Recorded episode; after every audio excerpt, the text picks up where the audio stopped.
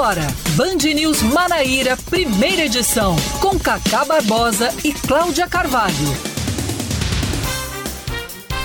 9 horas 27 minutos em João Pessoa, 9 horas 27 minutos na Paraíba. Bom dia, bom dia, bom dia. Hoje é quarta-feira, é meio de semana, é dia 25, 25 de maio de 2022. Está começando mais um Band News Manaíra, primeira edição, comigo, Cacá Barbosa, e com Cláudia Carvalho, que está presa literalmente no congestionamento, bem longe de nós aqui, na Avenida Coremas, aqui, bem longe. E aí escalamos Samara Gonçalves para abrir o noticiário comigo. Bom dia, mamãe Samara. Bom dia, Cacá. Bom dia a todos os ouvintes da Rádio Band News FM. Já já Claudinha chega. Já já Cláudia chega. Dominar aqui essa bancada junto com você. Vamos então aos destaques desta quarta-feira, 25 de maio de 2022.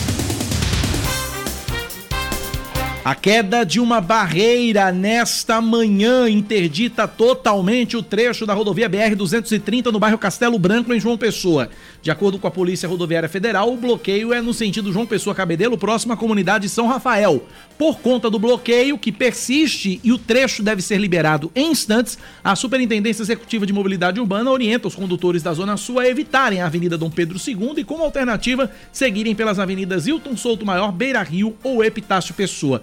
Caminhões e máquinas da Prefeitura de João Pessoa estão concluindo a retirada do entulho para a liberação da via. Já no município de Pocinhos, no Agreste, um reservatório de água rompe nesta madrugada, destruindo casas e deixando pessoas feridas. A suspeita é que a barreira do manancial tenha cedido pela força da água acumulada nos últimos dias, quando chuvas fortes foram registradas. De acordo com o Hospital de Trauma de Campina Grande, deram entrada um adolescente de 17 anos, um rapaz de 22 e um casal de 51 e 56 anos de idade, todos conscientes e orientados. O Corpo de Bombeiros informou que ao menos seis casas foram destruídas, mas os moradores já foram retirados. A Prefeitura de Pocinhos está transferindo as pessoas das áreas de risco para um local seguro até que as casas sejam reconstruídas. Seguindo com mais um destaque para você, a mãe do menino Everton Siqueira, que tinha 5 anos quando foi assassinado em 2015 no município de Sumé, no Cariri, é condenada a 34 anos de prisão em regime fechado. Laudenice dos Santos Siqueira confessou ter participado da morte da criança que ocorreu durante um ritual de magia negra. Outros três acusados do crime, dentre eles o padrasto de Everton, seguem presos aguardando o julgamento. Ele foi encontrado morto em um matagal no dia 13 de outubro de 2015, com incisões e partes do corpo mutiladas. De acordo com a Polícia Civil, ele teria sido assassinado dois dias antes. A perícia apontou que o sangue da criança foi retirado e as investigações concluíram que isso aconteceu com a anuência de Laudenice, que participou de todo o processo. Uma operação deflagrada hoje cumpre 67 mandados contra pessoas envolvidas em uma facção criminosa, acusadas de tráfico de drogas, associação para o tráfico, comércio ilegal de arma de fogo, lavagem de dinheiro, associação criminosa e formação de quadrilha. São 34 mandados de prisão preventiva e 28 de busca e apreensão nos municípios de João Pessoa, Campina Grande, São José de Piranhas, Aguiar, Souza, Cajazeiras, Carrapateira e Catolé do Rocha e nos estados de São Paulo e do Ceará. Participam operação é, da Operação Aracati, as Polícias Civil e Militar, Corpo de Bombeiros, Secretarias Estaduais de Segurança e de Administração Penitenciária e o GAECO, do Ministério Público Estadual.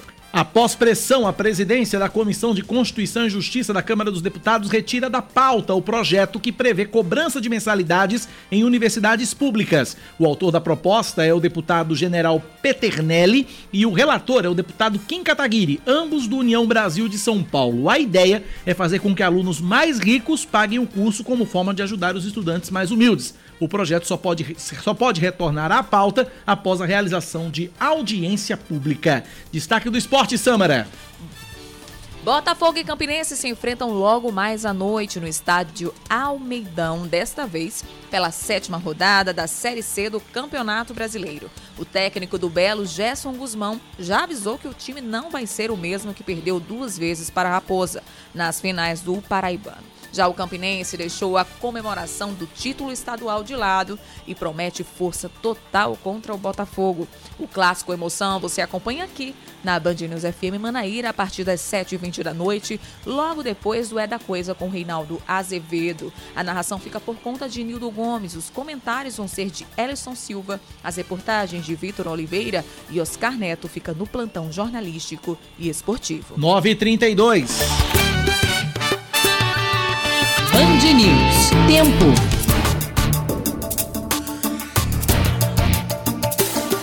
A quarta-feira em João Pessoa deve ser de chuva o dia todo, mínima de 23 graus, máxima de 28. Agora na capital paraibana tá friozinho, 24 graus.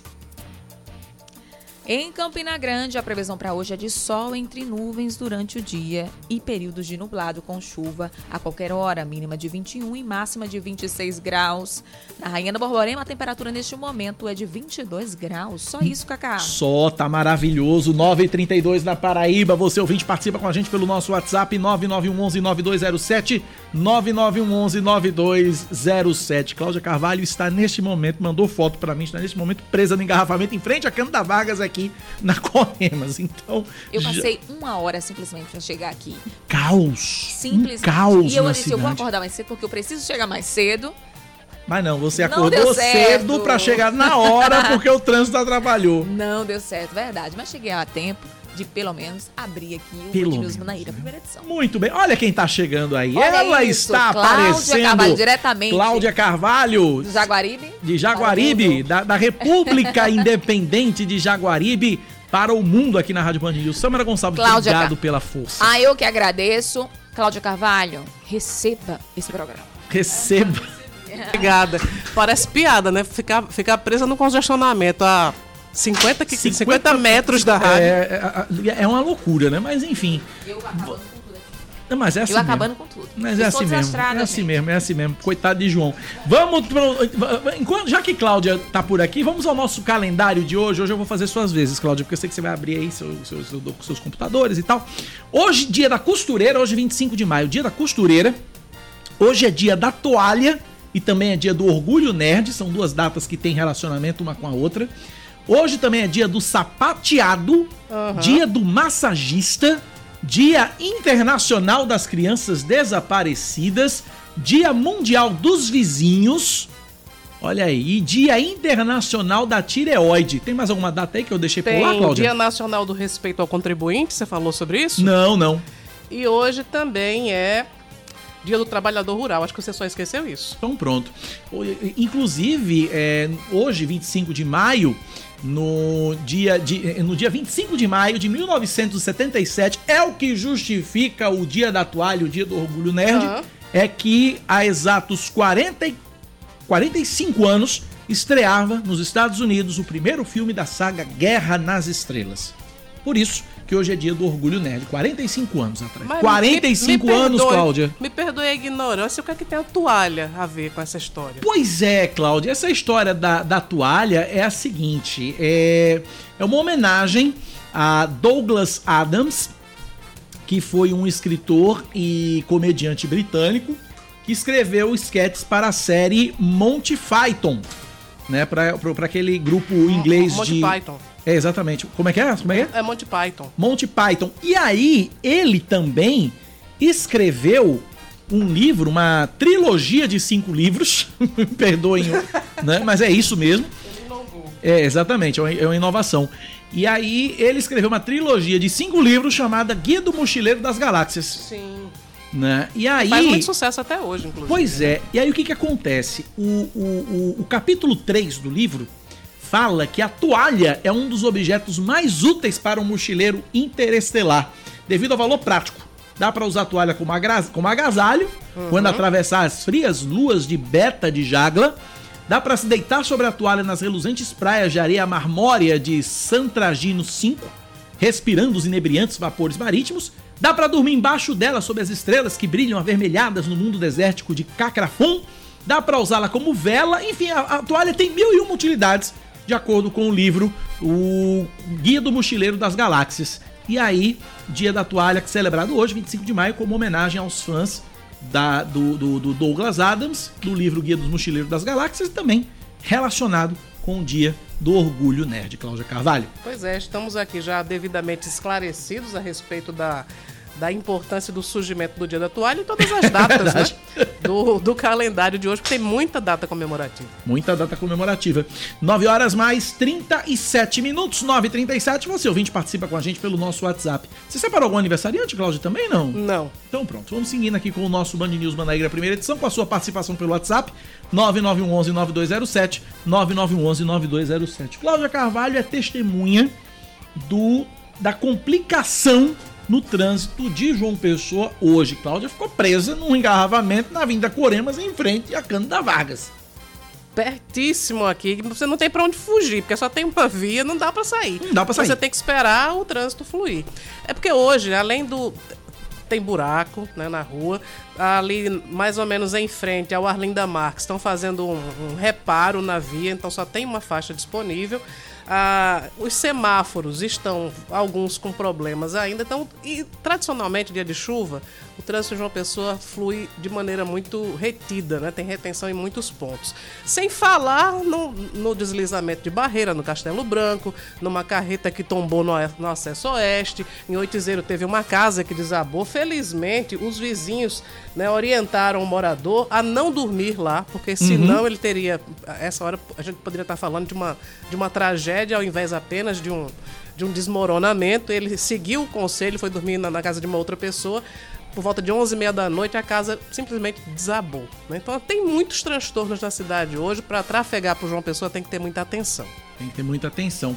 São 9 da manhã, mais 20 e. 9h38. A gente começa então repercutindo exatamente a barreira do Castelo Branco que deslizou. Estamos na linha com Juliana Bear, ela que é inspetora da Polícia Rodoviária Federal. Juliana, bom dia, bem-vinda à Rádio Band News FM. Bom dia. A via já está liberada? Qual é a previsão de liberação da BR-230, Juliana? Então, a via ainda não foi liberada, né? Estão trabalhando na limpeza e analisando o risco de novos deslizamentos antes de liberar. Agora, agora me diga uma coisa, é... as duas faixas, né? Parou, parou completamente nos dois sentidos, não é isso, Juliana? Isso, devido ao deslizamento, né? Foi aproximadamente às 5h30 da manhã. Os dois sentidos, nos, ou, os dois, as duas faixas no sentido decrescente ficaram interditadas. É no sentido é, de quem vai de João Pessoa para Cabedelo, então o desmoronamento deixou muita, muita areia, muito barro na pista, e, por isso que está tá interditada. É, qual é a orientação para os condutores? Porque a, a, Polícia Rodoviária Federal fez desde o início da madrugada um, uma, uma interdição, e como é que está sendo a orientação para quem iria passar por aquele trecho? E onde fica o desvio? Qual é a, a orientação? O desvio está tá sendo feito ali pela Avenida Pedro II. Né? A orientação é que tente desviar e quem precisar passar vai ser desviado pela Avenida Pedro II. Mais alguma orientação especial para os condutores, Juliana, nesse sentido? Ó, oh, como eu já falei, quem, quem puder evitar esse, esse local, né? E quem não puder vai ter esse desvio. Como a gente está enfrentando um período de chuvas, nós temos algumas recomendações aos condutores é, que antes de sair, né, verifique essa condição do tempo. Se estiver chovendo muito forte, vale a pena aguardar um pouquinho, a intensidade diminuir, né, ou parar. Também para evitar acidentes, que a gente tem um aumento de acidentes nessa época de chuva. Verificar pneu, limpador de para-brisa, farol ligado, obrigatório na chuva, tá? Reduzir a velocidade e manter uma distância maior do veículo da frente. Por fim, é, desculpa. Não, prossiga, prossiga, Por, prossiga. Tá, sem problemas. Por fim, situação de buraco, é, desmoronamento de barreira, árvores, né, perto de cair nas rodovias federais, vocês podem acionar a PRF pelo 191. Cláudia Carvalho. Juliana, esse ponto aqui em João Pessoa, a gente já sabe que está havendo bloqueio, interdição.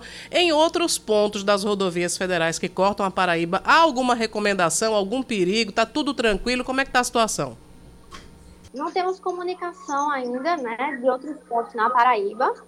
Caso haja, a gente está entrando sempre em contato pelas nossas redes e canais de atendimento. E estamos de olho, sim. Qualquer coisa, pode entrar em contato com a PRF. Eu sei que não é da jurisdição da PRF da Paraíba, mas interfere, no, nas, interfere nas pessoas que pretendem ir para Pernambuco. Eu recebi umas imagens de que a BR-101 estaria alagada e que tivesse dificuldades para passar. Isso procede, Juliana? Eu não tenho essa informação aqui agora para te falar. Ok, então. Juliana BA, inspetora da PRF, Polícia Rodoviária Federal. Obrigado, Juliana. Um bom trabalho para você. Muito obrigada, bom trabalho para vocês também. Tá aí, portanto, a informação. Porque recebi umas imagens que realmente assustador, alagamento na BR-101 em Pernambuco já. É, eu, eu tô vendo aqui uma das manchetes do, do site do Jornal do Comércio dizendo que uma barreira deslizou em Olinda e os bombeiros estão procurando pessoas desaparecidas. Meu Deus do céu. Não, a, a chuva em Recife é muito pesada. Ia ter um jogo é, anteontem na, na, na, Ilha do Retiro, que é o estádio do esporte, era esporte CRB pela Série B do uhum. Brasileirão. Não teve jogo. Não teve jogo. Inclusive, tem imagem de um torcedor do esporte nadando. Meu Deus do Naquele céu. aguaceiro todo, para você ver o nível que foi. E olha que a drenagem dele do Retiro é muito boa, mas nem a drenagem deu conta de tanta água que de tanta chuva que caiu no Recife. Cláudio, nós falávamos sobre os aniversariantes, sobre o calendário. Eu perguntei se tinha algum aniversariante. Um ouvinte me lembra aqui que hoje é aniversário de um cidadão chamado Adenor Leonardo Bach. Ele faz 61 anos hoje. Adenor? Leonardo Bach. Que é o famoso? Tite. Ah, sim. O homem Parabéns que vai trazer em nome de Jesus o Hexa para nós. em, nove, em, de, em dezembro. Em nome de Jesus. Parabéns, Tite. Muita paz, saúde e sorte para que o senhor possa trazer o Hexa pra gente. Eu viu? tava dando uma olhada nos aniversariantes de hoje, a cantora Lauren Hill também faz aniversário hoje. Não é assim tão conhecido, uhum. mas. Também, também, se tivesse viva, seria aniversário de Rogéria. Uhum. Rogéria também. 9 horas 43 minutos na Paraíba, 9h43. Ouvintes participando com a gente pelo nosso WhatsApp no 9911 9207 9911 9207. Vamos lá. Bom dia, Cláudia. Bom dia, Cacá. É, a pergunta que fica no ar é até quando vão deixar aquela barreira daquele jeito? Até aconteceu uma, uma tragédia, porque você imagina ali um ônibus passando, uma carreta de combustível passando, que sempre tem, ou um carro com a família, ou uma pessoa só, passando e uma, aquela barreira desabar na, numa hora dessa e, e acontecer uma tragédia, né, que pode levar a, a a perda de muitas vidas, porque a prefeitura de uma pessoa sabe melhor do que ninguém sobre esse problema. E não se faz. Entra ano, entra, sai ano e todo santo inverno é, acontece esse, esses deslizamentos. Quando acontecer, Deus o livre, uma tragédia, aí vão vir os prefeitos, governadores, todo mundo, né? Ó, oh, vamos fazer alguma coisa, vamos intervir. Enquanto não morre ninguém, deixa caindo. É assim que funciona no Brasil. Bom dia, Cláudia. Bom dia, Cacá. Que é Jademir. E ali no Valentina, eu passei agora 5 horas da manhã, não tava mais passando. Também a mesma coisa. Como é que vão resolver aquilo ali? A gente fica ilhado ali também. Na descida de Mangabeira para Valentina ali. O rio transbordou hoje também. Tá um absurdo. A cidade está entregue às baratas. Obrigado e um bom dia.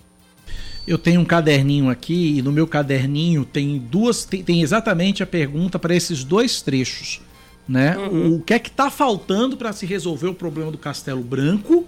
Que toda vez que chove cai a, a barreira desliza e o que é que está faltando para resolver o problema da ladeira entre Valentina e Mangabeira, que toda vez que chove alaga e ninguém passa. Esse trecho da, da barreira no Castelo Branco que desmoronou durante a madrugada tem relatos de que foi por volta das duas horas, duas e meia da manhã, que, né, que houve esse, esse deslizamento, tá? Enfim, muito barro, muita. PRF muito... informou cinco e pouco. Foi? Juliana disse que era cinco e pouca da manhã. Tá. É, enfim, tem uma, uma, outra informação que teria sido um pouco mais cedo, mas a, a, um pouco depois do local do, do, deslizamento tem uma lona, né? A prefeitura às vezes coloca né, para tentar sim. evitar.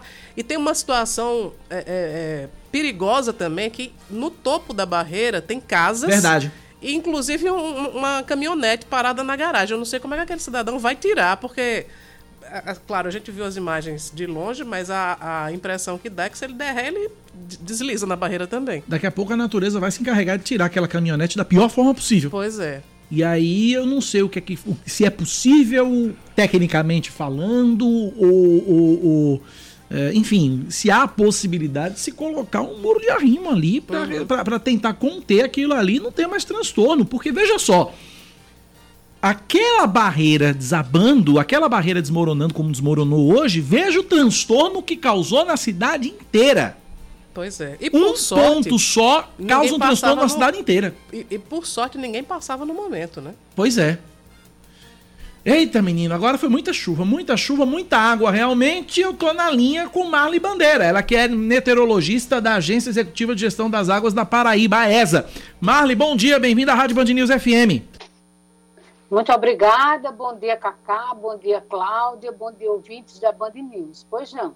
Ô, ô Marli, primeira pergunta é que todo mundo está se fazendo nesse momento. Essa chuva, esse pé d'água, esse dilúvio que a gente tá vendo, isso vai até quando, Marli, pelo amor de Deus? E vem de onde? E vem de onde?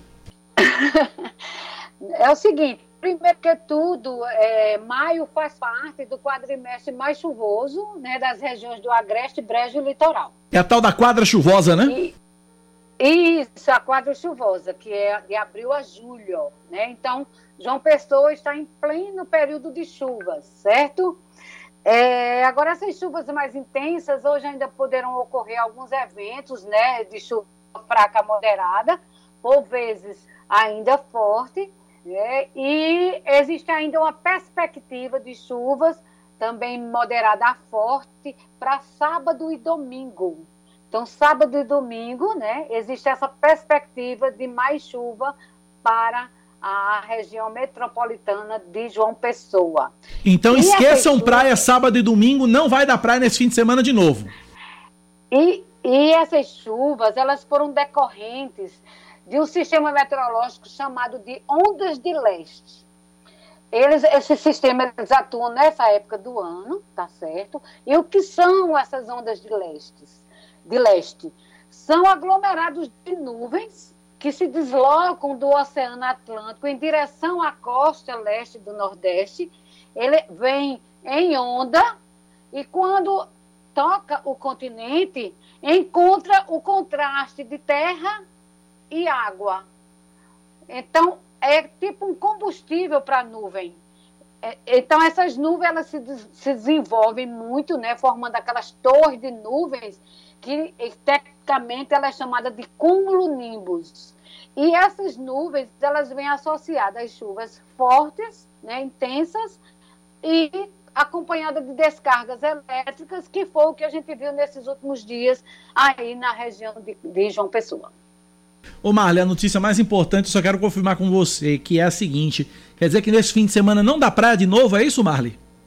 É, existe uma perspectiva de chuva, né? É, de moderada a forte no sábado e no domingo, né, para a região é, litorânea, né, principalmente para a região metropolitana aí de João Pessoa. Então a população de João Pessoa procura outra coisa para fazer porque praia não rola. Cláudia é. Carvalho tem pergunta. O INMET emitiu um aviso meteorológico aqui para a região da Paraíba sobre perigo de muita chuva, né? Acumulado é, de, de, de, muita chuva. Tem um alerta vermelho, inclusive até às 16 horas de hoje. Você falou que no fim de semana também a previsão é de chuva e daqui para lá. Né? É chuva moderada, é chuva mais ou menos, é chuva forte. Como é que tá aí a previsão? Isso, a ESA né, divulgou é, esse aviso meteorológico, a ESA, e hoje pela manhã nós reiteramos o aviso por mais 24 horas, né? É, dessa, dessa ocorrência dessas chuvas, né, por vezes fortes, principalmente na faixa litorânea. E é, durante o restante do, do, do, da semana poderão ocorrer chuvas, mas intercaladas por períodos sem chuvas. Né? Aí com uma concentração mais significativa dessas chuvas para o final de semana. Marley, qual é a previsão, agora falando não apenas desse momento, né, exatamente, mas a previsão de chuvas para esse ano de 2022? Na média, acima, abaixo, como é que está a previsão da ESA em termos de chuva aqui para Paraíba? Isso, é, assim, é, primeiro, é, são, nós temos dois regimes de chuva, um que é de fevereiro a maio, são dois quadrimestres fevereiro a maio, outro de abril a julho. Fevereiro a maio compreende as regiões do Alto Sertão, Sertão, Cariri, Curimataú. Então, climatologicamente, maio, né, já é o último mês do período mais chuvoso para aquelas regiões, tá certo? E o outro é de abril a julho. E a ESA divulga essa previsão. Dezembro do ano passado, nós divulgamos, a ESA divulgou a previsão para esse primeiro quadrimestre, que foram chuvas dentro da média, com a irregularidade bastante acentuada, e, que, é e foi que realmente o que está ocorrendo. Já no mês de março, a ESA divulgou, inclusive está na página, o boletim, na página da ESA, esse boletim com essa previsão para o quadrimestre abril a julho, de chuvas dentro da média, com essa faixa litorânea, né, que não descarta, a ESA não descarta justamente essa possibilidade desses eventos mais extremos, né, com chuvas acima da média, né, principalmente na região é, é, litorânea e alguns pontos é, da faixa também de Agreste e Brejo é, paraibanos. Ô Marlon, não sei se é da tua alçada, mas eu vou perguntar que é com relação aos nossos reservatórios. A gente teve um incidente em Pocinhos, reservatório rompeu. Dá para prever, dá, dá para estipular, estipular ou estimar a causa desse, desse rompimento no reservatório de Pocinhos? É da tua alçada isso, Marley? É não, não, infelizmente não é da minha alçada. Isso é, né, tem que ir, no caso, perito, acho defesa civil, eu acho, não sei. Né, assim, eu só entendo da chuva que cai e que vai cair. É a minha profissão, né, é, é a minha especialidade. Então, assim, o desastre que a chuva poderá ocorrer, né, alguns transtornos, alguns eventos é, é, é, é, de alagamento, aí já é com a, a, a, defesa civil, porque ela tem toda essa esse mapeamento das áreas de risco, e aí é, nós emitimos o aviso, né, é, é, dando conta da ocorrência de um evento extremo, né, e, no caso, a Defesa Civil faz o alerta. Então já vamos atrás do responsável para a gente saber sobre essa questão do, do, do, reservatório de Pocinhos. Mais alguma pergunta, Cláudia, para Marlin? Então é só agradecer. Marlin Bandeira, meteorologista da Agência de Gestão das Águas da Paraíba. Obrigado, viu, Marlin? Um abraço para você. Eu que agradeço, eu só queria deixar é, é, informar que na nossa página tem todas as informações atualizadas, hora a hora, das chuvas. Já tem hoje os dados de chuvas de ontem para hoje, atualizados, sim. aesa.pb.gov.br. Obrigado, Marlon. Um abraço para você. Bom trabalho. Obrigado, um abraço. Tá aí, portanto, 9 da manhã, 54 minutos. Não vai dar praia nesse fim de semana, Cláudio Não Carvalho. mesmo, né? Acho que, enfim, apesar do tempo em João Pessoa mudar muito, inclusive nesse fim de semana tivemos um sábado de sol, um domingo de chuva, mas com esse, esse tempo que está se prolongando agora, essa semana com muita chuva, realmente acho que a, a população já estava é, deixando a roupa de banho na gaveta mesmo, porque não, não vai dar praia. Não, a não previsão é essa. Não rola, não rola. 9 horas e 54 minutos agora na Paraíba, 9 e 54 Nosso WhatsApp é o 9911-9207. 9911-9207. Vários ouvintes também fazendo o mesmo tipo de questionamento com relação à, à ladeira, a Valentina Mangabeira. Uhum. A gente uhum. já levantou essa questão aqui, já fez esse comentário e fica aí no aguardo da Prefeitura de João Pessoa com relação à solução, com relação não só à ladeira, como também a barreira do Castelo Branco que cedeu. Tem outro ponto que é tradicional de alagamento, que é ali na frente da CBTU, Sim. Né, que é a época da, da gestão de Luciano Cartacho, ele anunciou que iria fazer um, um parque né, naquela região. A obra acabou sendo barrada pelo Ministério Público Federal e... Ficou só nos sonhos de Luciano Cartacho. Exato. Teve aquela grande confusão com os moradores do, do Porto do Capim. Porto do Capim. Enfim, não saiu, realmente não saiu do canto. Os moradores, alguns saíram, mas a é, obra não. A obra acabou não saindo. Enfim, são questões históricas que a gente enfrenta nessa, nessa sempre, sempre, sempre que chove. Estamos na linha com Sanderson Cesário, da CEMOB, sobre a, a respeito da situação no trânsito. Sanderson, bom dia mais uma vez. Bom dia, Cacá. Bom dia, Cláudia. Bom dia a todos os ouvintes.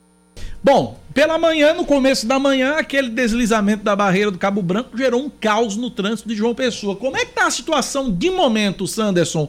Como é que está a situação de trânsito, de, de, do trânsito neste momento com relação a, a em, em, relação ao que foi registrado no começo da manhã? Bom, como você bem disse, né, tivemos o deslizamento da barreira ali no Castelo Branco, né, que interditou 100% da BR-230 no sentido de João Pessoa Cabedelo. Todo o fluxo foi desviado para a Avenida Dom Pedro II, né, nossos agentes do PRF estão fazendo o controle do trânsito. Né, nesse momento, a Pedro II ainda está com trânsito intenso. Nós liberamos a faixa exclusiva da Pedro II durante todo o dia de hoje, está liberado, o veículo pode transitar, é uma forma de aumentar a vazão do fluxo de veículos e minimizar os transtornos ocasionados né, devido a esse fechamento da BR, que esperamos logo mais, em no máximo uma hora, fazer a liberação. Né? A pista já está sendo lavada para liberar uma faixa na BR-230. Isso previsão para quanto tempo ainda? Ainda, ainda? ainda precisamos de mais quanto tempo para poder liberar esse trecho? Nós, a nossa previsão, junto com a PRS, é de, no máximo em uma hora, conseguir liberar uma faixa, né? A faixa da esquerda, junto ao canteiro, será liberada. A da direita, ainda vão continuar fazendo limpeza, questão de segurança, vai permanecer por mais um tempo. Mas nós, nossa previsão em uma hora será uma faixa da BR-230. Então são então são 9h57, quase 10 horas, então por volta das 11 horas, pelo menos a faixa da esquerda da BR liberada. Cláudia, pergunta. Ô Sanderson, eu acho que todo motorista que, enfim, precisa passar por ali deve ficar se perguntando. E não há risco de desmoronar mais, de, de ter novo deslizamento? Vocês já conversaram com a, com a Defesa Civil, enfim, a, a esse respeito? Isso, Cláudia. A equipe da Defesa Civil, como também da Engenharia do DENIT, né, estão lá fazendo as avaliações e justamente por essa questão dessas avaliações, não vai ser liberado a faixa da direita e o acostamento. Né? Vão permanecer ainda isolados, enquanto vai ser feita uma contenção e, e término da limpeza da barreira para evitar novos deslizamentos. É, um outro ponto que ficou complicado hoje por causa do, da colisão de duas carretas, uma inclusive, é, na verdade, uma carreta, a carga que era muito pesada, um container com o MDF, é, tombou e aí ia passando uma outra carreta, a primeira, a, a primeira acabou tombando sobre a outra. Isso no acesso oeste, ali mais, mais ou menos é, as mediações do Alto do Mateus. Como é que está a situação por lá? Já, já foi retirada? Essa, esses veículos já foram retirados? Não, continua a mesma situação, né? Nossos agentes estão lá orientando a população. Estamos conseguindo fazer fluir o trânsito por uma faixa, né? Está lento, logicamente, é a entrada da cidade, né? Está passando o horário de pico, mas ainda tem retenção de fluxo. E ainda estamos a, no aguardo do transbordo da guarda e um guincho para poder retirar o caminhão, visto ser um de grande porte, né? É necessário um guincho de maior dimensão.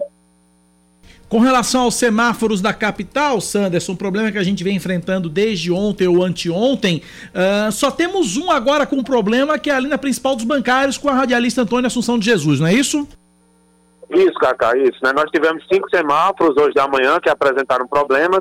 Nossas equipes de imediato se deslocaram para administrar o fluxo no local, garantir a segurança e também realizar a devida manutenção. Né? No momento, nós estamos com um semáforo ali na principal dos bancários com problemas ainda, mas no mais tardar em mais 30 minutos vamos estar resolvendo lá esse problema.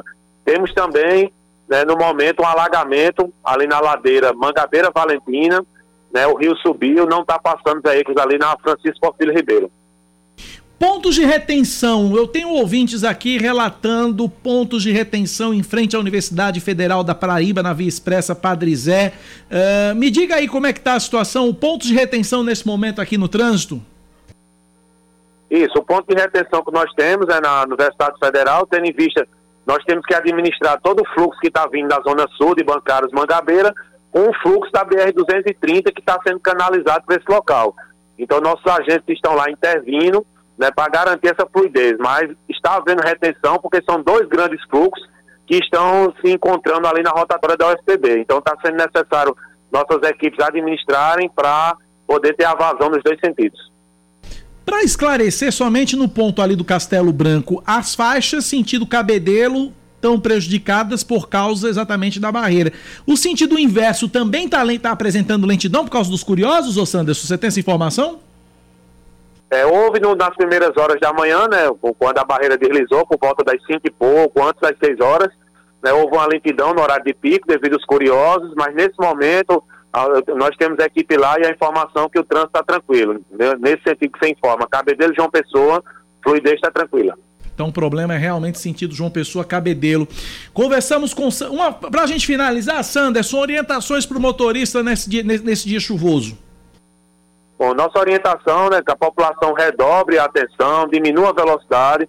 Ao se deparar com alagamentos como esse que está ocorrendo no momento na ladeira Mangabeira Valentina, não insistir em passar. Agora mesmo eu estou vendo na câmera, uma caminhonete foi insistir em passar.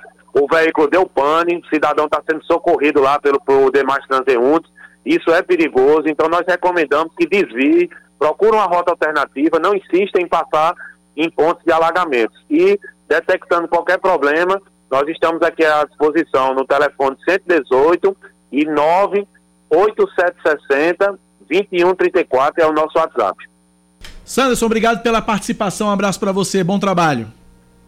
Obrigado, a semana está à disposição. Bom dia a todos. Bom dia, obrigado pela participação. 10 e 1. Cláudio, antes da gente para o intervalo, um ouvinte aqui, final telefone 7216, coloca mais um ponto de alagamento tradicional aqui em João Pessoa.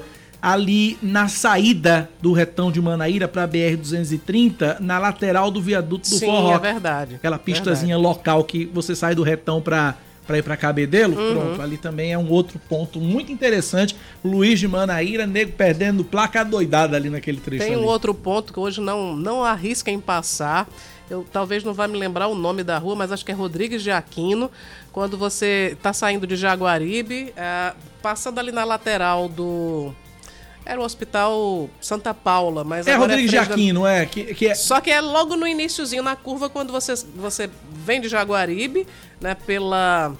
Aí eu não vou lembrar o nome da, da rua. Eu, eu sei qual é, é um caminho, eu sei qual é, é o caminho que eu faço pra ir pra rodoviária, pra sair de Acho casa que é pra a rodoviária. 12 de outubro que vai, né, que tem uma curva, naquela curva ali, só de caiaque Não, é a hoje. coronel, é a coronel, coron- é a coronel, Antônio, não, não, não Antônio Pessoa, não. coronel José Pessoa. José Pessoa. É a coronel Zé Pessoa, É, então- que você, é a coronel Zé Pessoa que é a rua do, do Laureano, Sim, né? Sim. Que você segue ali, você cruza a Vasco da Gama, você cruza a Vasco da Gama, Aderbal Piragibe. Ad- Aderbal Piragibe, e aí você pega, você obrigatoriamente pega ali, que é uma curva realmente. Exatamente. Você obrigatoriamente pega ali a direita Então, pra. na altura da curva, vai de caiaque. Hum, pronto. Tá feito o registro então. 9 não, 10 da manhã, 3 minutos na Paraíba, 10 e 3. Vamos pro intervalo, Cláudio? Vamos faturar. A gente Vamos volta faturar, a já gente já volta aqui na Band News FM. Você está ouvindo Band News Manaíra, primeira edição.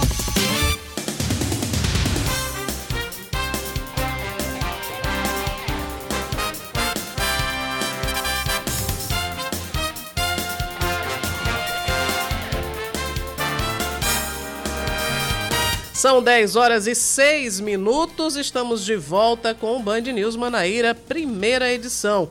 A Prefeitura de João Pessoa continua nessa quarta-feira com a campanha de vacinação contra a Covid-19.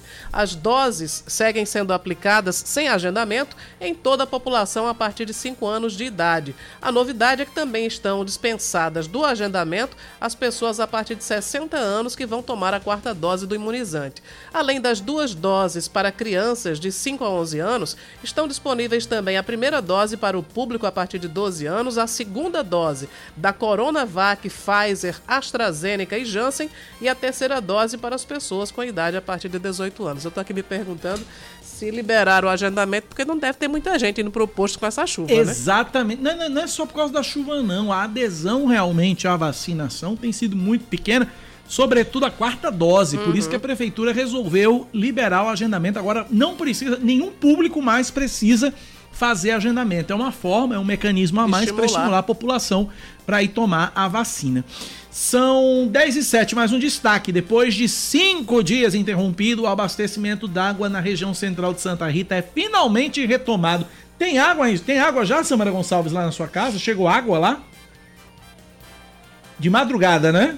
Muito bem. Ontem de madrugada. Ontem de madrugada. A informação é da Águas do Nordeste, nova empresa responsável pelo serviço no município. De acordo com a ANE, o problema foi causado por uma bomba quebrada no rio Miriri, de onde a água segue para a cidade. A empresa esclareceu ainda que havia um segundo equipamento no local, mas ele também estava quebrado.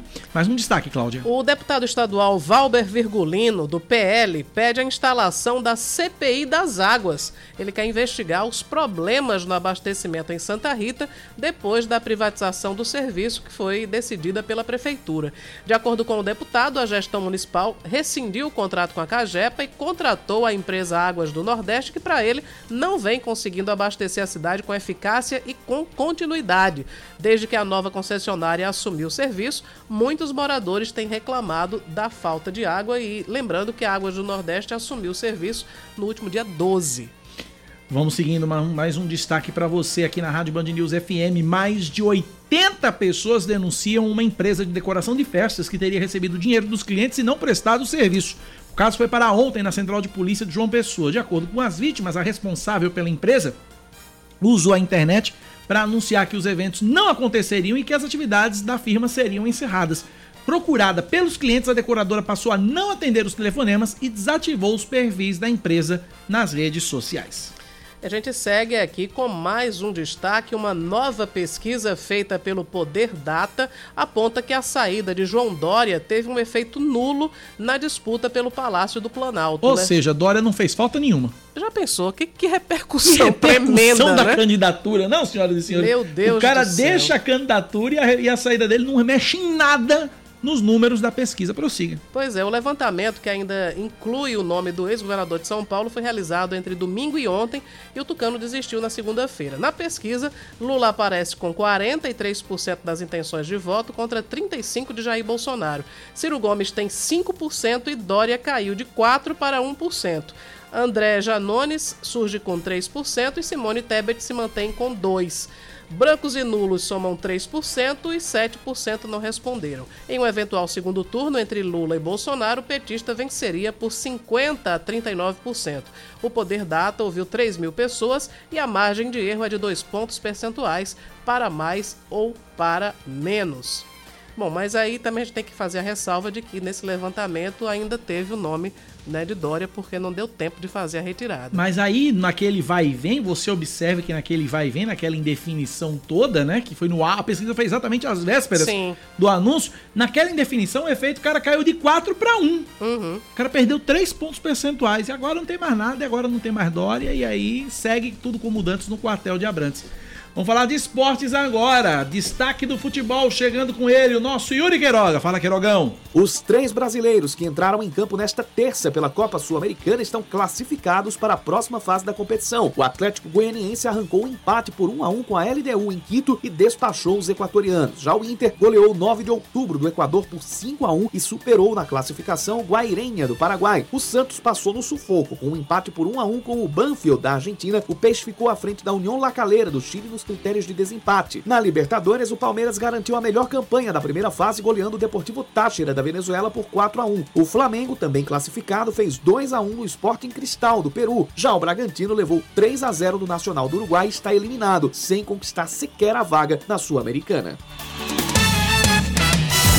Muito bem, 10 e 11 na Paraíba. O ouvinte Jair relata pra gente que o Rio do Cabelo na Praia da Penha tá alagado.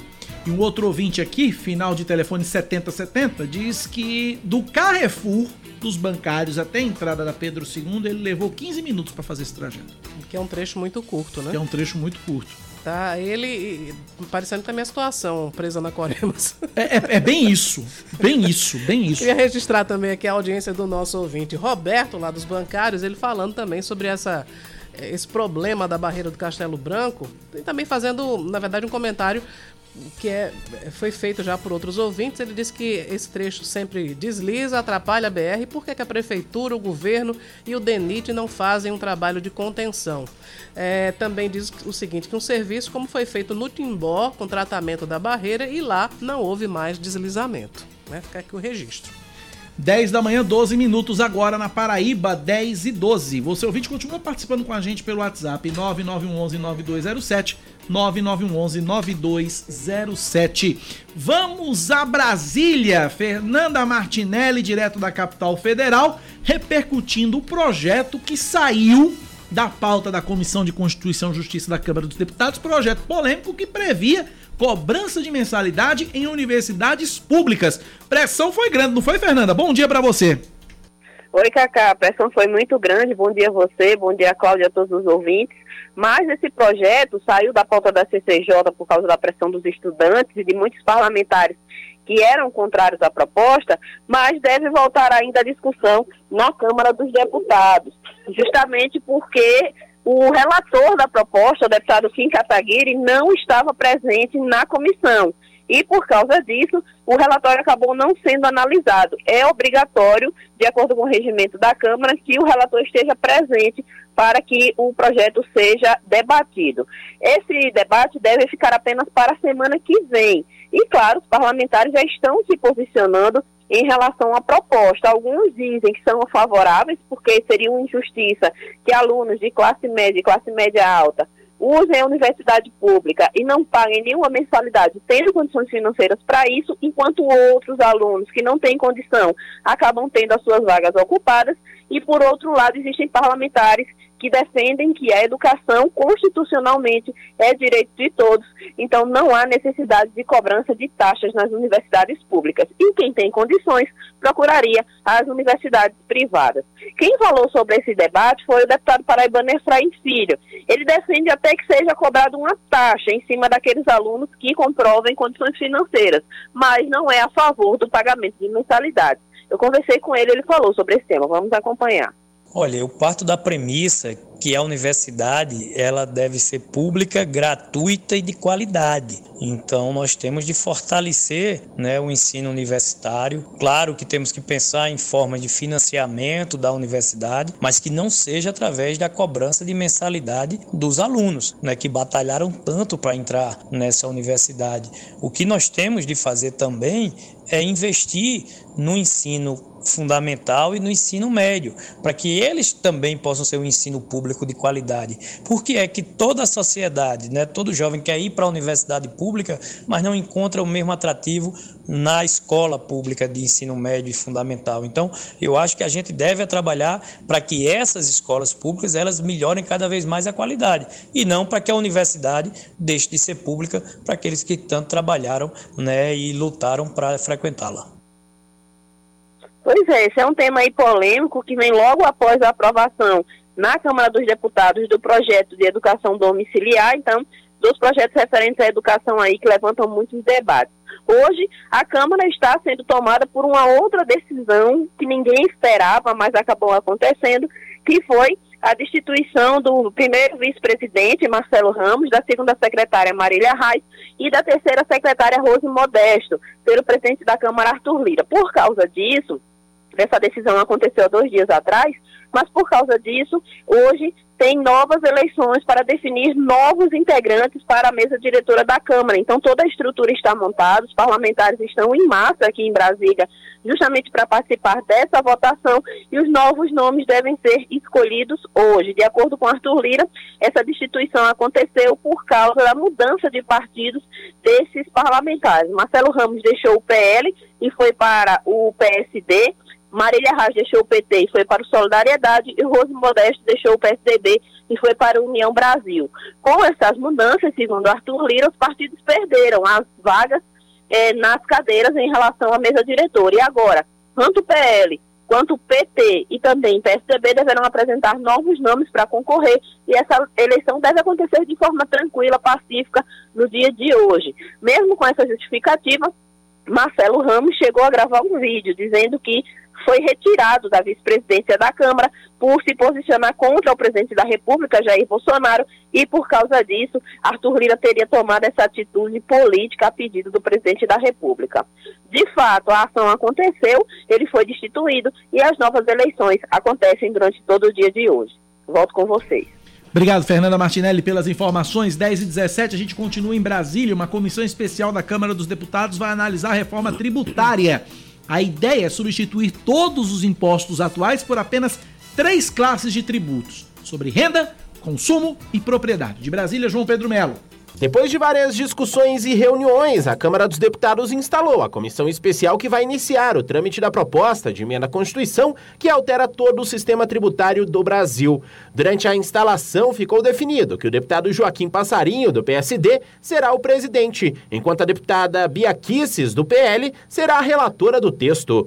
A proposta é de autoria do deputado Luiz Felipe de Orleans e Bragança e pretende substituir todos os atuais tributos por apenas três classes de impostos impostos, os sobre a renda, outros sobre o consumo e, por último, sobre a propriedade.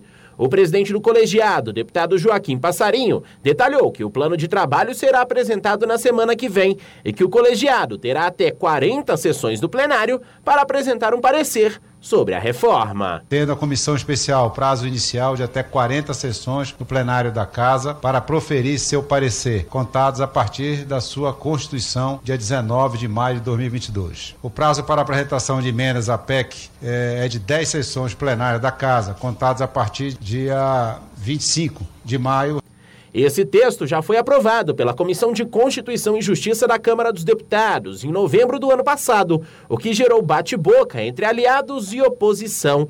Na época, uns alegaram que direitos sociais estavam em perigo, enquanto outros pontuaram que os direitos serão de fato garantidos com essa proposta.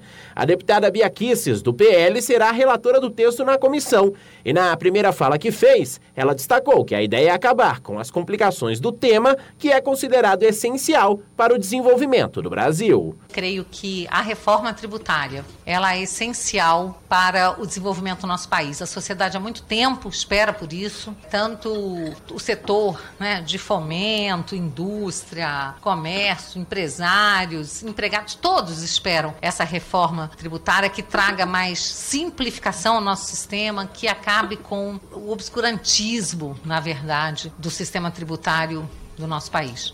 O fato é que a proposta determina a extinção de praticamente todos os tributos atuais, destacando que estados e municípios vão poder criar os impostos sobre a renda e patrimônio na forma de um adicional do imposto federal. A ideia é delegar tal cobrança ao fisco federal, e enquanto isso, o imposto sobre o consumo será cobrado apenas na etapa de venda ao consumidor final, no estado de destino dessa mercadoria.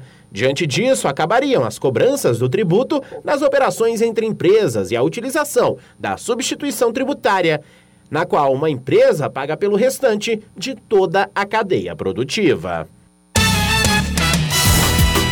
Muito que bem, Cláudio. 10 da manhã, 20 minutos. que faremos? Faturaremos e depois retornaremos. Em instantes. Você está ouvindo Band News Manaíra, primeira edição.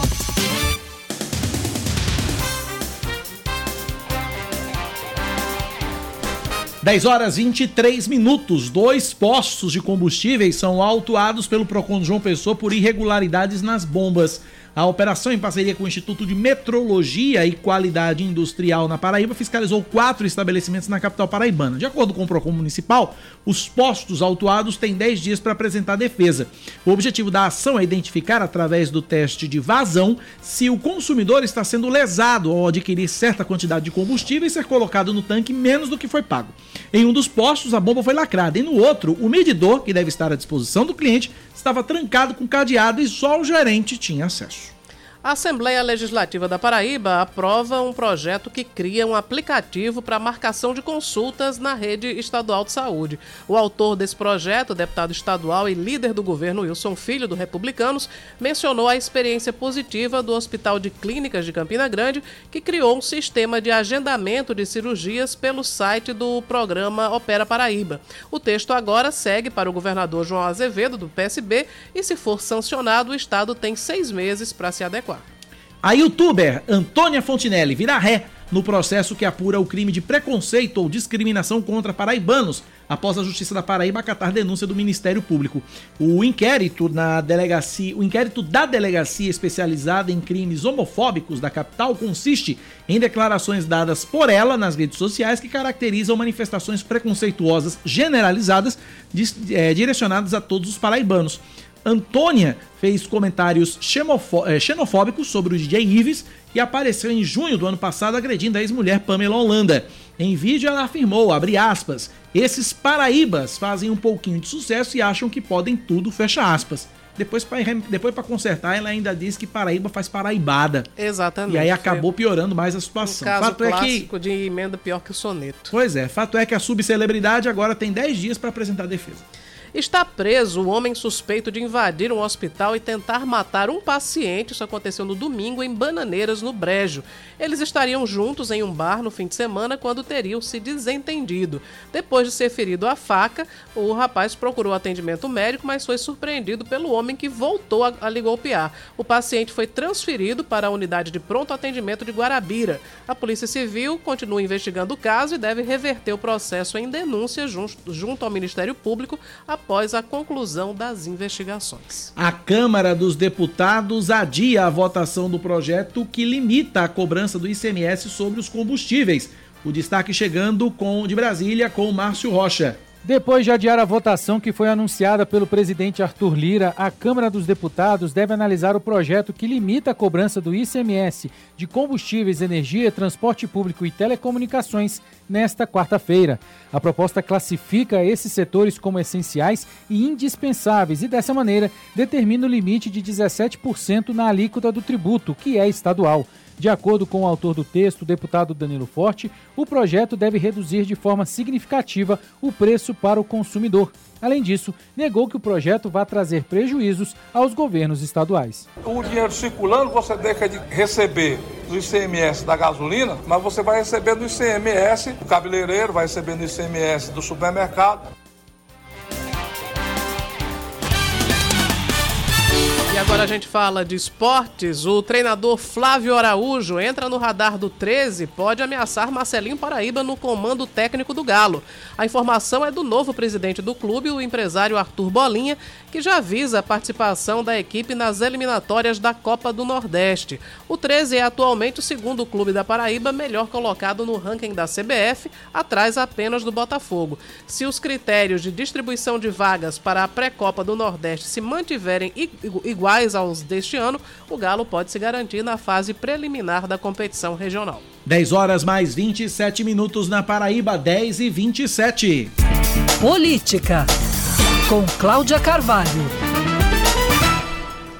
Hoje a gente vai falar sobre uma decisão é, bem recente do presidente do Tribunal Regional Eleitoral, desembargador Leandro dos Santos, presidente do Tribunal Regional Eleitoral da Paraíba.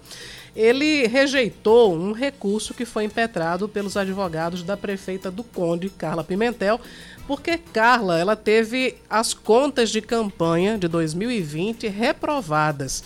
As irregularidades apontadas nesse processo, no balancete que ela apresentou, são em relação ao pagamento de serviços contábeis e também advocatícios com recursos do Fundo Especial de Financiamento de Campanha para Candidaturas Femininas, além da realização de despesas de campanha sem o registro na prestação de contas. Ela também não informou a origem do dinheiro. Então, por causa disso, a prefeita foi condenada inicialmente pelo juiz Márcio Maranhão à devolução de R$ 18.800 ao Tesouro Nacional. A defesa de Carla ela recorreu e disse que o acórdão sobre essa reprovação de contas tinha erro porque as supostas irregularidades apontadas na decisão não teriam acontecido. E aí acrescenta que mesmo que tivesse acontecido irregularidades, que esse balancete contivesse irregularidades, elas não levariam à reprovação de contas. Bom, o, o desembargador Leandro dos Santos, analisando esse recurso, ele manteve a decisão do, do, do juiz de primeira instância, disse que a, a decisão, a sentença está de acordo com o que prevê a legislação do Tribunal Superior Eleitoral e, portanto, manteve a reprovação das contas da prefeita Carla Pimentel. Ainda pode recorrer, né? Pode é, recorrer ao Tribunal Superior Eleitoral mas por hora as contas de Carla permanecem reprovadas. Agora eu estava consultando aqui, porque no, no, nos grupos de WhatsApp, aí tem muita gente dizendo, ah, porque ela vai ser caçada, ah, porque ela vai perder o mandato. Eu consultei há pouco um especialista a respeito da, dessa questão eleitoral e ele explicou que isso não leva à cassação, né? que a reprovação das contas em si não tem nenhuma repercussão, a não ser que, ela, que, que o, o, tribunal julgasse que as contas não haviam sido prestadas. Não é o caso. O tribunal entendeu que as contas foram prestadas, mas que havia irregularidades. Então, quando é julgada, é, são julgadas as contas como não prestadas, o candidato perde a quitação eleitoral pelo período daquele mandato que ele disputou. Mas a reprovação pura e simples não traz essa consequência. Ah, é, dependendo do motivo da reprovação, o candidato poderia responder por alguma ação eleitoral, por caixa 2 ou abuso de poder econômico. Mas, então, pra, só para deixar bem claro, mesmo que se mantenha a decisão do, do desembargador Leandro dos Santos, que é o presidente do TRE da Paraíba, a prefeita, por esse motivo, por essa reprovação de contas, ela não deixa o cargo, não vai ser cassada. Claro que Carla responde uma outra ação, né? mas aí, num, nesse caso específico, ela permanece no cargo. É uma questão muito mais burocrática, né? Outro, um ouvinte aqui manda mensagem pra gente, é, ouvinte final de telefone 8453, Por favor, falem também sobre a prefeita de Pitimbu, a Delma. A prefeita se recusa a homologar concurso realizado no ano passado. Já estamos com ação no Ministério Público da Paraíba.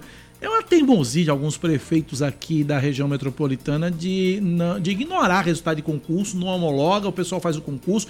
Tem um concurso de Bahia que abriram as inscrições, as pessoas Isso, fizeram tá as inscrições, pagaram as inscrições, o concurso está suspenso, a prefeitura não fala nada, a prefeita só fica no, no, no Instagram tirando foto, fazendo é, é, fazendo blogueiragem no Instagram e nada de dizer pro povo o que é que vai ser feito do dinheiro da inscrição do concurso da, Prefeitura de Bahia. Pois é. Nessa questão do concurso, eu não estou falando sobre Bahia ou sobre Pitimbu especificamente, mas também tem uma prática dos prefeitos que estão saindo. É danado para o prefeito estar no segundo mandato, já terminando, e ele lança um concurso, né? É. Aí deixa o abacaxi para o, o, próximo resolver. Cartaz fez isso ano passado. Vários fizeram, né? É, é praticamente uma praxe. É. Ele, não, eu vou fazer porque é necessário, mas só acorda para Jesus quando a luz do mandato já está quase acabando, né? E aí o, o o, o, sucessor fica com problema para resolver, mas é claro, no caso da prefeita de Pitimbu, ela vai ter que homologar o concurso. Vai ter que homologar uma hora ou outra o, o, fica aí o apelo ao Ministério Público, à Justiça também, para cobrar mais celeridade, né? Porque quem fez o concurso quer trabalhar, obviamente, e tem direito de trabalhar. Exatamente, tem várias pessoas esperando isso, fizeram um concurso, estão esperando serem homologadas. É, é, uma, é um desrespeito muito grande, né? Desrespeito total, Porque total. muita gente, para passar num concurso, ele para a vida, larga emprego, larga vai, emprego. Se, vai se dedicar integralmente a estudar, porque a meta é ter um cargo efetivo. Aí vem lá um político e diz, ah, não vou fazer não, porque foi meu meu adversário que fez esse concurso, eu vou aqui protelar o quanto for possível, né? Isso é um desrespeito muito grande com as pessoas que empregam tempo, dedicação, estudam bastante para ter mérito. Aí chega na decisão política, não, não vou, não vou homologar o concurso não. E aí em Bahia também fica o apelo para a prefeita blogueirinha Luciane Gomes informar também pelo Instagram ou qualquer outro canal que o valha o que é que vai ser feito do concurso, se vai devolver o dinheiro das pessoas que se inscreveram, se vai ter concurso, se não vai ter concurso, porque por enquanto tá suspenso. É, a quantas anda, né? Por... A quantas anda? Vai no Instagram, prefeita, essa também. suspensão do concurso. Grava um videozinho no Instagram, prefeita, que a gente coloca aqui no ar. Já que a senhora é tão atuante no Instagram, vamos lá, prefeita. Coloca aí, diz aí o que, é que vai ser feito do concurso, respeito com a população da sua cidade que a elegeu e que aguarda uma posição sua. Olha, recebe informação agora da CEMOB, BR-230, sentido João Pessoa Cabedelo, liberado. Muito Aquela bem. faixa Uma faixa liberada. liberada né? Exatamente, a, a faixa da esquerda. Barro e a outra com muito barro. É a faixa mais próxima do canteiro, né? Exatamente, a faixa mais pro meio da, da, da, da via, né? Aquela mais próxima do, do. A faixa da direita, que é a mais próxima é, da, da barreira, essa continua interrompida, até por uma questão de segurança, como disse Sanderson uhum. Cesário aqui na Band News FM. 10 horas mais 34 minutos agora na Paraíba, são 10 e 34 Você ouvinte interage com a gente pelo nosso WhatsApp 9911 9207 9911 9207 é o nosso WhatsApp. Os estoques da farmácia estão passando por um desequilíbrio entre oferta e procura. Isso porque os antibióticos estão cada vez mais em falta. O motivo é a grande demanda por esses medicamentos em função da alta de casos de Covid-19 no início do ano, que levou à falta de matéria-prima. A farmacêutica Rossana Sabino explica sobre a produção desses antibióticos nos últimos meses. A falta de antibióticos na farmácia está diretamente correlacionada na questão da produção desses antibióticos. O que é que vem ocorrendo? Eu entrei em contato com diversos laboratórios e fui informada que está faltando insumo farmacêutico e que esses laboratórios também estão em busca com outros fornecedores para dar continuidade na linha de produção. Amoxilina, clavulonato, azitromicina, claritromicina são algumas das apresentações líquidas que tem mais sido dado falta, que tem mais dado fa tem, tem, mais faltado, né? Tem mais Eita, Cacá, vamos aqui de novo. Que estão em que falta. mais tem sido dadas com falta nos estoques das farmácias. Estão faltando. Saiu, tá faltando. Pois é, né? Tá faltando. Tem, mas tá faltando. Tem, mas tá faltando. Rossana conta que a mudança de clima constante também tem ajudado bastante para que a procura dos clientes aumente cada vez mais a procura ela tem aumentado sim de forma considerável. Tudo isso também por conta de uma questão climática que já favorece aí diversas patologias, principalmente em crianças, né? E a procura como tá maior que a demanda, acaba gerando esse conflito aí. A gente nem, nem tá utilizando esse termo escassez, porque tá chegando, só que não tá suprindo toda a população. Isso é nacional. Diversos estados, né, vem passando pela mesma situação. Segundo a Abrafarma, Associação Brasileira das Redes de Farmácias e Drogarias, quase 95% dos medicamentos no país dependem de matéria-prima que vem principalmente da China. O problema é que a China está em lockdown para conter uma nova onda de casos de Covid-19 e as exportações acabaram sendo afetadas, Cláudia Carvalho. Pois é, tá, tá faltando realmente remédio e aí tem também essa questão, além da, da falta de, de, de, de insumos no mercado, também tem esse outro fator, porque nessa época de, de chuva, principalmente aqui na Paraíba, no Nordeste, muita gente que nem eu passa a frequentar mais as farmácias porque a rinite não deixa a gente Sim. em paz, né? Ontem eu fui parar na farmácia quase meia-noite porque eu comecei a espirrar e não parava mais. Né? Caramba. Crise de rinite. Aí depois que tomou um antialérgico, nada, parece que nada estava acontecendo, mas infelizmente, para quem tem alergia, o inverno é cruel. 10h37 na Paraíba, 10 horas mais 37 minutos. Vamos, pro- vamos pro intervalo? A gente vai pro intervalo e na volta tem o último bloco do Band News Manaíra, primeira edição. Não, não, não mude de rádio, fique com a gente, a gente volta em instantes, 10h37 agora. Você está ouvindo Band News Manaíra, primeira edição.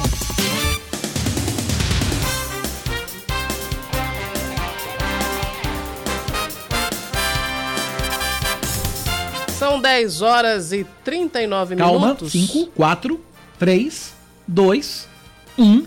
Agora sim, 10 10 e e 40, 40. O chá britanicamente. sem açúcar. Sim, claro, porque o açúcar não pode. O açúcar não pode, a gente vai falar sobre isso já já. O chá sem açúcar e a bolacha 3 de maio hoje com a rainha estão garantidos. Pois é, graças a essa Graças a essa pontualidade, pontualidade. tão britânica. Bom, a Justiça da Paraíba inicia no próximo dia 13 de julho a audiência de instrução e julgamento do escândalo do propinoduto que veio à tona em 2019. Esse esquema, revelado pela Operação Calvário, trata da apreensão de uma caixa de vinho com dinheiro em espécie que seria destinada ao irmão do então governador Ricardo Coutinho. O total encontrado na caixa foi de mais de 80 mil reais, de acordo com a denúncia do Ministério Público Estadual. Deflagrada em 2019, a Operação Calvário investiga uma organização criminosa acusada de desviar recursos públicos através de contratos de mais de 1 bilhão e 600 milhões firmados com a Unidade de Saúde da Paraíba e em outros dois estados. Uma escola de João Pessoa é intimada para explicar denúncia de lesbofobia. O estabelecimento de ensino foi notificado pelo Ministério Público do Trabalho depois de uma denúncia anônima dando conta de que uma funcionária teria sido demitida por ser lésbica e ter levado a noiva à confraternização de fim de ano promovido pela escola. É, a unidade educacional tem 10 dias para apresentar explicações ao MPT. Se o Ministério Público do Trabalho entender que a conduta é repetitiva e atinge a coletividade, a escola pode ser processada e condenada por danos à coletividade. A Prefeitura de João Pessoa vai pagar a primeira parcela do 13º salário dos servidores municipais no próximo dia 10 de junho. O anúncio foi feito ontem pelo prefeito Cícero Lucena. A medida segue o governo do estado, que anunciou na última segunda-feira o pagamento da metade do abono também para 10 de junho. O Supremo Tribunal Federal autoriza a extradição do italiano Rocco Morabito, considerado um dos criminosos mais procurados do mundo pelo envolvimento em uma das quadrilhas mais atuantes na Itália. Em maio do ano passado, Morabito foi preso pela Polícia Federal em João Pessoa e em seguida transferido para a Penitenciária Federal em Brasília, onde está detido. Na sessão de ontem, por unanimidade, os ministros rejeitaram um recurso apresentado pela defesa e determinaram o fim do processo de extradição. O governo brasileiro vai ser o responsável pela entrega de Rocco Morabito às autoridades italianas para que ele possa cumprir pena de mais de 100 anos. O deputado federal Tiririca do PL está Tiririca. Da não, vida. não é não, mas ele é o seguinte, ele está muito bravo realmente. Desiste, ele desiste de se candidatar à reeleição esse ano depois de perder o número de candidato para Eduardo Bolsonaro. O filho do presidente Jair Bolsonaro está agora na legenda e vai concorrer em outubro com a identificação de urna que era do humorista. Tiririca disse que não foi comunicado oficialmente que está se sentindo traído pela legenda e por isso quer se afastar da política ao menos por um tempo. O comediante afirmou que vai se dedicar integralmente à vida artística e não descarta voltar a se candidatar em uma próxima eleição por outro partido. Vou fazer aqui um comentário infame. infame. Tiririca diz que isso é uma palhaçada. 10h43, vem aí. Imagina, Tiririca, Tiririca reclamando de palhaçada. Vem aí Política. a mais importante premiação do futebol europeu. Bruno Camarão, enquanto eu me refaço aqui. O mundo do futebol vai conhecer no próximo dia 17 de outubro os melhores atletas da temporada europeia. A revista France Football anunciou ontem a data da cerimônia de premiação da Bola de Ouro de 2022. O evento está agendado para Paris. A lista de indicados nas categorias Melhor Jogador e Melhor Jogadora, assim como de Melhor Goleiro e Melhor Jogador Jovem, será revelada no dia 12 de agosto. O último vencedor da Bola de Ouro foi Lionel Messi, sétimo troféu do argentino na história da premiação. A espanhola Alexia Putellas foi eleita em 2021 como a melhor entre as mulheres. O italiano Donnarumma faturou o prêmio entre os goleiros e o espanhol Pedri foi escolhido o melhor sub-21. 10h44. Cláudia Carvalho, como é a sua relação com o açúcar? É uma relação que eu, eu gostaria que fosse de maior distância, mas uhum. realmente é, é difícil. Eu... eu... quase sempre perco a, a, a, a, luta para o açúcar. Eu vivo uma relação de amor e ódio com o açúcar. Não, né? eu só tenho de amor mesmo. É, não, é, é de, é de amor quando eu, eu, quando eu consumo e de ódio quando eu subo na balança. Ah, sim. Né? Então essa é a relação. Mas fato é que estudos mostram que o consumo excessivo do açúcar está relacionado à obesidade, diabetes tipo 2, doenças cardiovasculares e cárie dentária. No Brasil, segundo a pesquisa de orçamentos familiares, 85% da população adiciona açúcar a alimentos e bebidas.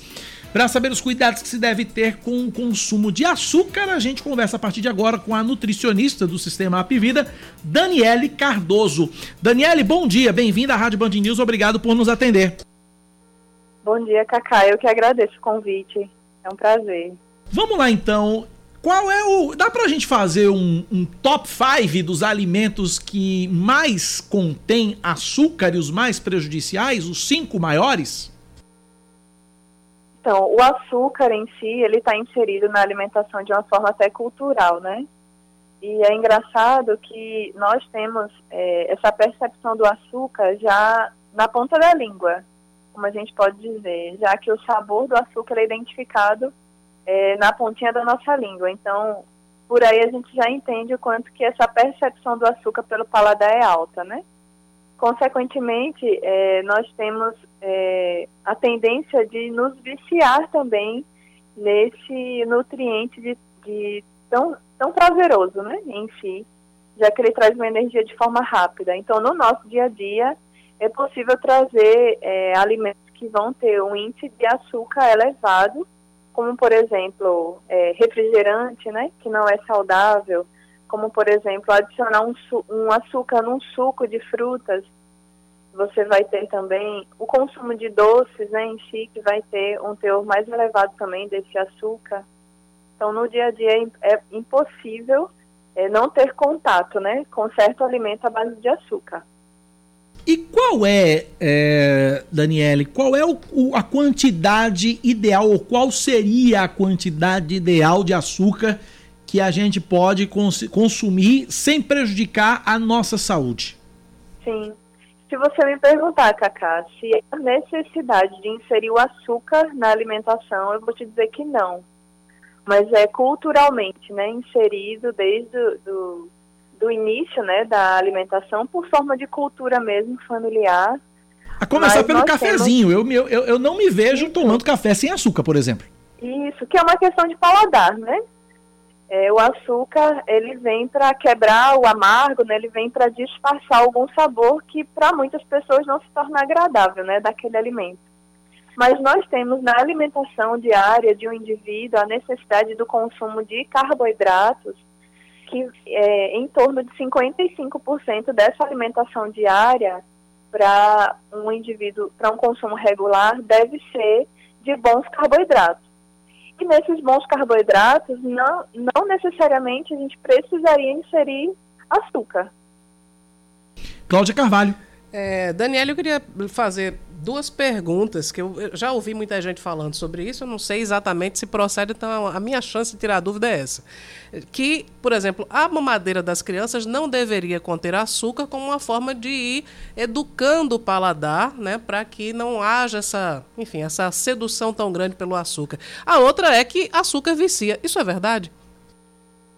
É verdade sim, Cacá. Nosso cérebro, ele condiciona é, a busca do prazer alimentar inserido né, em alimentos à base de é, nutrientes de rápida absorção e o açúcar é um deles. Então, nós construímos o nosso paladar ao longo da vida, mas principalmente dentro dos mil dias de vida dessa criança, que vai desde a concepção até o segundo ano de vida, tudo que plantarmos para a saúde dessa criança é isso que ela vai levar para a vida. Então, dentro desses dois primeiros anos, a recomendação da Sociedade Brasileira de Pediatria é que não seja inserido açúcar na alimentação desse bebê. Então, por exemplo, o açúcar, ele não vem só ao adicionar em uma mamadeira ou em algum preparo, mas esse açúcar ele vem com o consumo de um biscoito, de um farináceo, né, como as mucilagens, por exemplo. Então, ele pode vir de outras formas também. E vai, com certeza, é, viciar o paladar dessa criança consequentemente, ela tende a aceitar menos os alimentos saudáveis que têm um teor menor de açúcar. Você falou nos farináceos, é, e aí me ocorreu aqui exatamente o seguinte: por exemplo, existem alimentos que a gente não tem a percepção do doce do açúcar, mas que contém açúcar de uma certa forma, que são alguns carboidratos, alguns farináceos, não é isso, doutor? Eu queria que a senhora falasse sobre isso também, que é importante. Exatamente. Não parece que tem, né? Mas tem. Um exemplo disso é, são um próprio preparo à base de, de pães, por exemplo, de biscoitos, né? O açúcar ele está inserido ali. O açúcar ele vem como um conservante também desses alimentos. Então, muitas vezes você não imagina que aquele iogurte tem uma, um consumo, tem uma quantidade excessiva de açúcar, mas ele vai ter, né? E os farináceos, eles vêm trazendo uma proposta, né, de rico em vitaminas, é, que vai nutrir, né, enfim, e até entendo os pais que por, por excesso de cuidado, né, acabam fazendo algumas escolhas, é, mas nem sempre são as melhores para esse, esse momento, esse mundo, né, de alimentação infantil. Então, por trás desse, dessa proposta, né, de aumento do consumo de vitaminas, nós temos no rótulo é, uma quantidade excessiva de carboidratos. E nos ingredientes desses farináceos nós temos, é, começando pela ordem do que tem mais, né? Nesse comecinho desses ingredientes vai ter muitas vezes o açúcar. Então por aí a gente já sabe que esse alimento ele tem um teor de açúcar muito elevado. Cláudia. É, eu queria, para a gente concluir, Daniela, saber sobre enfim, são alimentos industrializados, mas que a gente normalmente faz uso e, e algumas vezes sem moderação. É, por exemplo, o refrigerante, o biscoito recheado. Qual o nível de Nossa. açúcar que esses produtos têm? Só uma bomba, né? Cacá, é incrível, mas é, se você pegar uma latinha de refrigerante, nós vamos ter mais de 30 gramas de açúcar em apenas uma lata de refrigerante, que corresponde a, em média, é, 5 a 6 saquinhos de açúcar daquele de 5 gramas. Então, é muito elevado é, para o que a gente imagina. Eu sempre costumo fazer é, algum, alguns questionamentos né, nos atendimentos, e até como uma tarefa de observação, assim, né, para a vida desse paciente, é, dosar a quantidade de açúcar que ele adiciona na alimentação dele, por exemplo, num cafezinho diário, ele colocar num copinho.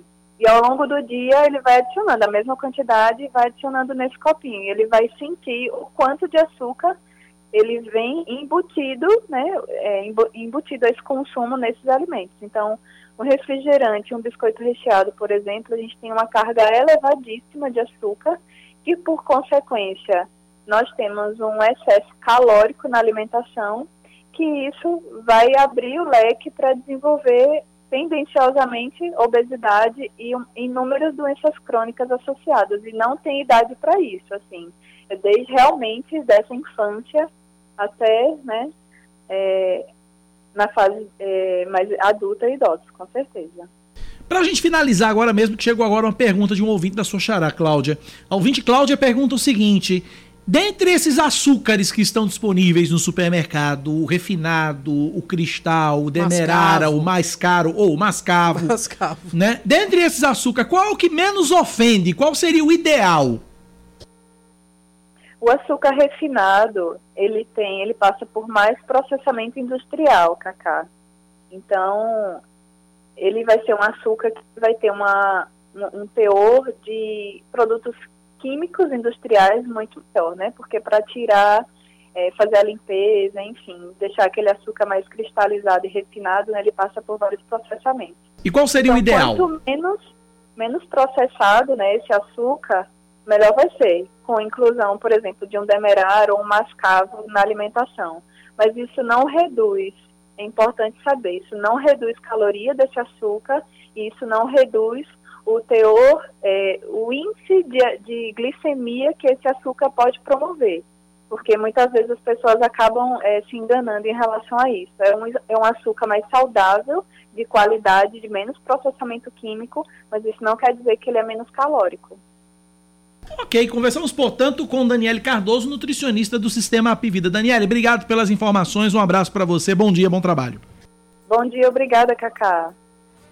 Nós é que agradecemos. Então tá aí, Cláudia também foi num golpe baixo, né? Meteu logo eu, é, refrigerante biscoito recheado na mesma pergunta. Aí você acha que eu vou guardar essa frustração, essa decepção só pra mim? Eu tenho que compartilhar com todos vocês. Meu Deus do céu. A minha, meu apelou. Deus, meu mundo caiu quando eu soube que o biscoito recheado, e aí, coitado dos ouvintes agora, tem mais ou menos met metade isso? de um copo de óleo, né? Na composição do biscoito recheado e um monte de açúcar. Enfim, é uma delícia, mas só faz mal. Muito bem. Uh, a, gente fala, a gente vai falar agora a respeito daquele reservatório que rompeu lá em Pocinhos. Lá em Pocinhos. Estamos com o secretário de Assistência Social de Pocinhos, Tiago Rocha. Costa. Tiago Costa. Secretário, bom dia, bem-vindo à Rádio Band News FM. Bom dia. Rapidamente, porque a gente só tem quatro minutos de programa, qual é a situação dos moradores, o que é que ocasionou esse, esse rompimento da barreira e qual a situação dos moradores da área em Pocinhos, secretário? Rapidamente. O rompimento da barreira foi por conta das fortes chuvas que tivemos é, essa noite. E as famílias que sofreram esse, esse desastre já estão recebendo toda a assistência que podemos dar aqui. Inicialmente, no emergencial, estamos recebendo famílias num colégio próximo, onde já conseguimos colchões, cobertores, travesseiros, lençóis e alimentação para essas famílias. E em seguida a prefeitura já vai iniciar é, uma forma de alugar moradias para essas pessoas que ficaram desabrigadas. Cláudia Carvalho. Secretário, quantos são os desabrigados e esse reservatório era da Cagepa, da prefeitura? Eu, eu não estou conseguindo ouvir. É, Cláudia perguntou o seguinte, secretário, quantos, quantas pessoas desabrigadas, desabrigadas e se o reservatório que rompeu era da Cagepa ou era da prefeitura, de quem era a responsabilidade sobre o reservatório? Era público. Tá, público, mas a Cagep é uma empresa pública, a prefeitura também é pública. De quem é a, a, responsabilidade? Qual é o ente federado que é responsável por esse reservatório, secretário? Isso, era da prefeitura. Muitos relataram a gestão passada é, que essa barragem poderia romper e nada foi feito. Já tinha projeto para ser reforçada essa barragem aqui, pela atual gestão, mas não, não deu tempo. E sobre as famílias que foram atingidas, desabrigadas ficaram 14. 14 pessoas, 14 pessoas desabrigadas, entre crianças e adultos. Esse, esse rompimento se deu mais ou menos a que horas? Ficaram, algumas pessoas ficaram feridas, mas não, não houve mortes, né? Mais uma vez eu não estou conseguindo ouvir. Ninguém morreu, né? Não temos mortos, né? Foram apenas pessoas Graças feridas. Deus, Quantos feridos no total? Nenhuma pessoa, nenhum acidente fatal. E todas já estão recebendo assistência, viu? É, e reforço que a prefeitura já está tomando as providências para arrumar moradias para quem ficou é, desabrigado. O total cinco, né? Foram cinco famílias. Ok, conversamos, portanto, com o secretário Tiago Costa, da Prefeitura de Pocinhos. Obrigado, secretário. Um abraço, até uma próxima. Eu agradeço aí, viu, espaço? Até mais. Muito obrigado pela atenção. Tá aí, portanto, 10 da manhã, 57 minutos na Paraíba. Tá mais ou menos explicada a questão lá de Pocinhos. Agora, a, a prefeitura é... Eliane, a prefeita Eliane Galdino, ela está nesse momento lá em visita às famílias, ao local onde houve o rompimento desse reservatório e a Secretaria de Assistência Social, enfim, ah, os órgãos da prefeitura estão tomando as providências para dar assistência, no, no caso, essas famílias. Só me impressiona que era uma tragédia anunciada e que coincidentemente já havia projeto, mas que não deu tempo para ser é, é, é, executado, né? Realmente é, é, uma, é, uma, é uma coincidência muito grande, né? Já tinha projeto. né? É isso. Coisas do poder público. 10 da manhã, 58 minutos e meio. Cláudia Carvalho é um K, é um B, é um? Ossi! Acabou, se é ponto final do Band News Manaíra, primeira edição. Você tem TV hoje, Cláudia? Tenho TV, hoje eu vou estar com Joana Brito, né, no, no Muito Mais da TV Band Manaíra, falando sobre alguns dos principais fatos políticos. Vamos exibir aquelas imagens afáveis de Augusto Aras cumprimentando com muito afeto seu coleguinha. Com açúcar e com afeto. Sim. Né, aquele- Enfim, vamos falar sobre isso, vamos falar sobre, obviamente, o rompimento dessa, desse reservatório em Pocinhos, mostrar algumas imagens de lá, e também sobre a iniciativa do deputado Valber Virgulino, que quer criar a CPI das águas de Santa Rita. Pelo menos uma dentro do deputado Valber Virgulino tá dando, né? Nessa, nessa, nesse É, mandato talvez dele. seja cedo demais, né? Porque ele está cobrando aí uma série de providências, mas de fato. Mas precisa ser a apurado. questão do contrato, né? Aí o, foco, acho que é, é, é, na verdade, o contrato da prefeitura com a nova empresa, né? Precisa ser apurado, Sim. precisa ser apurado. Valber Virgulino agora olhando para as coisas grandes e deixando as coisas pequenas de lado. Eu volto na TV Maneira também às 4 da tarde. Brasil Gente Paraíba na tela da Band. Canal 10.1 em João Pessoa, 7.1 em Campina Grande, 518 na NET Claro TV, TV Band Manaíra. Abraços a todos. Amanhã cedinho, 6 da manhã, eu tô de volta com o Expresso Band News Manaíra e às 9h20 Band News Manaíra, primeira edição, junto com Cláudia. Cláudia, até amanhã na rádio, até mais tarde na TV. Até, Cacá, e muito obrigado aos ouvintes pela companhia. A gente volta amanhã, se Deus quiser. Vem chegando Eduardo Barão e Carla Bigato com Band News Station. Valeu, gente. Abraço pra todo mundo. Tchau, tchau.